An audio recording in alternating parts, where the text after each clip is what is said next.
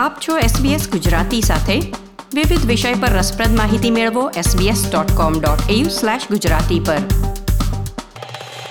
નમસ્કાર, સોમવાર અગિયારમી ઓક્ટોબરના મુખ્ય સમાચાર આપ સાંભળી રહ્યા છો નીતલ દેસાઈ પાસેથી SBS ગુજરાતી પર.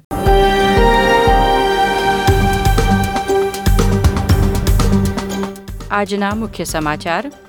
સિડનીના વ્યવસાયોએ મધ્યરાત્રિથી દરવાજા ખોલી લોકડાઉનના અંતની ઉજવણી કરી. ફાઇઝર અને મોડેના રસીઓ હવે તમામ ઉંમરના વિક્ટોરિયનો માટે ઉપલબ્ધ થશે. ઓસ્ટ્રેલિયાએ ભારત સામેની ક્રિકેટ શ્રેણી જીતી લીધી.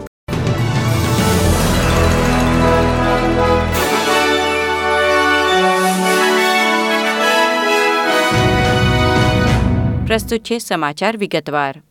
ન્યૂ સાઉથ વેલ્સમાં એકસો છ દિવસ પછી આજે લોકડાઉન ઉઠાવી લેવામાં આવ્યું છે. સોમવારથી ન્યૂ સાઉથ વેલ્સમાં સ્ટે એટ હોમ ઓર્ડર હટાવી લેવામાં આવ્યા. જેનો અર્થ છે, આવશ્યક કારણો વિના પણ હવે ઘરની બહાર જઈ શકાય છે. પાંચ કિલોમીટરથી વધુ લાંબો પ્રવાસ કરી શકાય છે. અને જીમ, કેફે, રેસ્ટોરાં, દુકાનો અને હેરડ્રેસર્સ ફરી ખુલી ગયા છે. ઘરમાં જ રહોનો આદેશ દસ ઓક્ટોબરની મધરાત પછી ઉઠાવી લેવામાં આવ્યો. તેને પગલે ગઈકાલે રાત્રે બાર વાગીને એક મિનિટે હેર સેલૂનના માલિકોએ દુકાન ખોલી હતી. કેટલાક ગ્રાહકો રાતે વાળ કપાવવા પણ આવ્યા હતા. કેટલાક ક્લબની બહાર પણ રાતના બાર વાગ્યા પછી પ્રવેશ માટે મોટી લાઇન લાગી હતી. પ્રીમિયર ડોમિનિક પેરોટે રાજ્યને લોકડાઉનમાંથી બહાર આવતા ધીરજ અને સાવચેતીથી કામ લેવાની હાકલ કરી છે. રાજ્યમાં છેલ્લા ચોવીસ કલાકમાં સ્થાનિક રીતે હસ્તગત કરાયેલા ચારસો છન્નું નવા કોવિડ નાઇન્ટીન ચેપ નોંધાયા છે અને આઠ કોવિડ દર્દીના મૃત્યુ થયા છે. રાજ્યમાં સિત્તેર ટકા ડબલ ડોઝ રસીકરણનો લક્ષ્યાંક પાર થયો છે, ત્યારે પ્રીમિયર પેરોટેએ ચેતવણી આપી કે લોકો બહાર નીકળશે અને હળવા મળવાનું શરૂ કરશે એટલે નવા ચેપની સંખ્યા વધશે અને દવાખાનામાં દાખલ થતા કોવિડ દર્દીઓની સંખ્યામાં પણ વધારો થશે એટલે હજુ પણ આગળ પડકારો રહેશે. વિક્ટોરિયામાં સોળસો બાર નવા ચેપ નોંધાયા છે. આરોગ્ય પ્રધાન માર્ટિન ફોલીએ આજે જાહેરાત કરી કે હવે ફાઇઝર અને મોડેના રસી તમામ વયજૂથના લોકો માટે ઉપલબ્ધ થશે.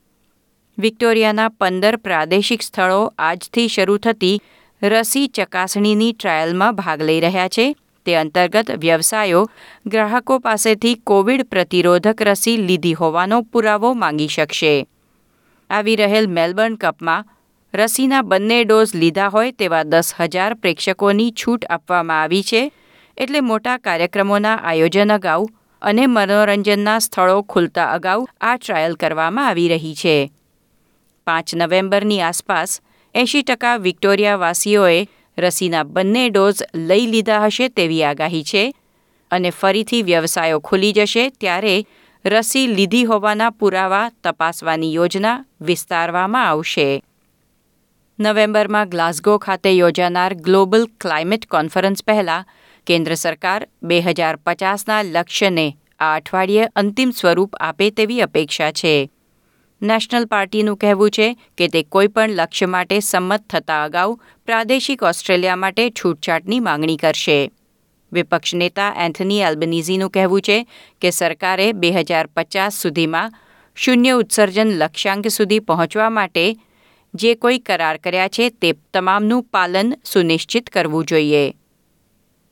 ખેલ સમાચારોમાં ઓસ્ટ્રેલિયાની મહિલા ટીમે ભારત સામે ક્વીન્સલેન્ડમાં રમાયેલી ત્રીજી ટી ટ્વેન્ટી મેચ જીતી લીધી છે. રવિવારની મેચ માટે ઓસ્ટ્રેલિયાએ ભારતને દોઢસો રનનો ટાર્ગેટ આપ્યો હતો, પરંતુ ભારતીય મહિલા ક્રિકેટ ટીમ છ વિકેટ ગુમાવીને એકસો પાંત્રીસ રન સુધી જ પહોંચી શકી હતી. ટેસ્ટ વન ડે અને ટી ટ્વેન્ટી એમ ત્રણેય ફોર્મેટની શ્રેણી ઓસ્ટ્રેલિયાએ ભારતના પાંચ પોઈન્ટની સામે અગિયાર પોઈન્ટથી જીતી લીધી છે. હવામાન ખાતાએ આવનાર ઉનાળા માટે લાંબા ગાળાની આગાહી બહાર પાડી છે. જેમાં જણાવાયું કે દેશના ઉત્તરી અને પૂર્વી ભાગમાં સરેરાશ કરતાં વધુ વરસાદની શક્યતા છે. વધુ વરસાદની અપેક્ષા સાથે આત્યંતિક ગરમીના દિવસોની સંભાવના પાછલા વર્ષો કરતાં ઓછી છે, પરંતુ ચક્રવાતનું સરેરાશ જોખમ વધારે છે. આ ઉનાળામાં બુશફાયર, હીટવેવ અને વાવાઝોડાનું જોખમ સામાન્ય રહેશે. પ્રસિદ્ધ ફિલ્મ અને ટીવી સિરિયલ સ્ટાર ટ્રેકમાં કેપ્ટન કર્કની ભૂમિકા ભજવનાર અભિનેતા વિલિયમ શેટનર હવે હકીકતમાં અંતરિક્ષની સફરે જવાના છે. તેઓ એમેઝોનના માલિક જેફ બેઝોઝની બ્લુ ઓરિજિન કેપ્સ્યુલમાં આ સપ્તાહે પ્રવાસ કરશે, ત્યારે અંતરિક્ષની યાત્રા કરનાર સૌથી મોટી ઉંમરના પ્રવાસી બનશે. અભિનેતા વિલિયમ શેટનર સાથે ઓસ્ટ્રેલિયાના એન્જિનિયર અને ભૌતિકશાસ્ત્રવિદ ડોક્ટર ક્રિસ બૌશેઝન પણ અવકાશયાનમાં પ્રવાસ કરવાના છે. નાસાના ભૂતપૂર્વ એન્જિનિયર ડોક્ટર ક્રિસ અંતરિક્ષનો પ્રવાસ કરનાર ત્રીજા ઓસ્ટ્રેલિયન બનશે. એમેઝોનના જેફ બેઝોસ સ્ટાર ટ્રેકના ફેન છે, તેથી તેમણે વિલિયમ શેટનરને તેમના અવકાશયાનમાં પ્રવાસ કરવા આમંત્રિત કર્યા છે.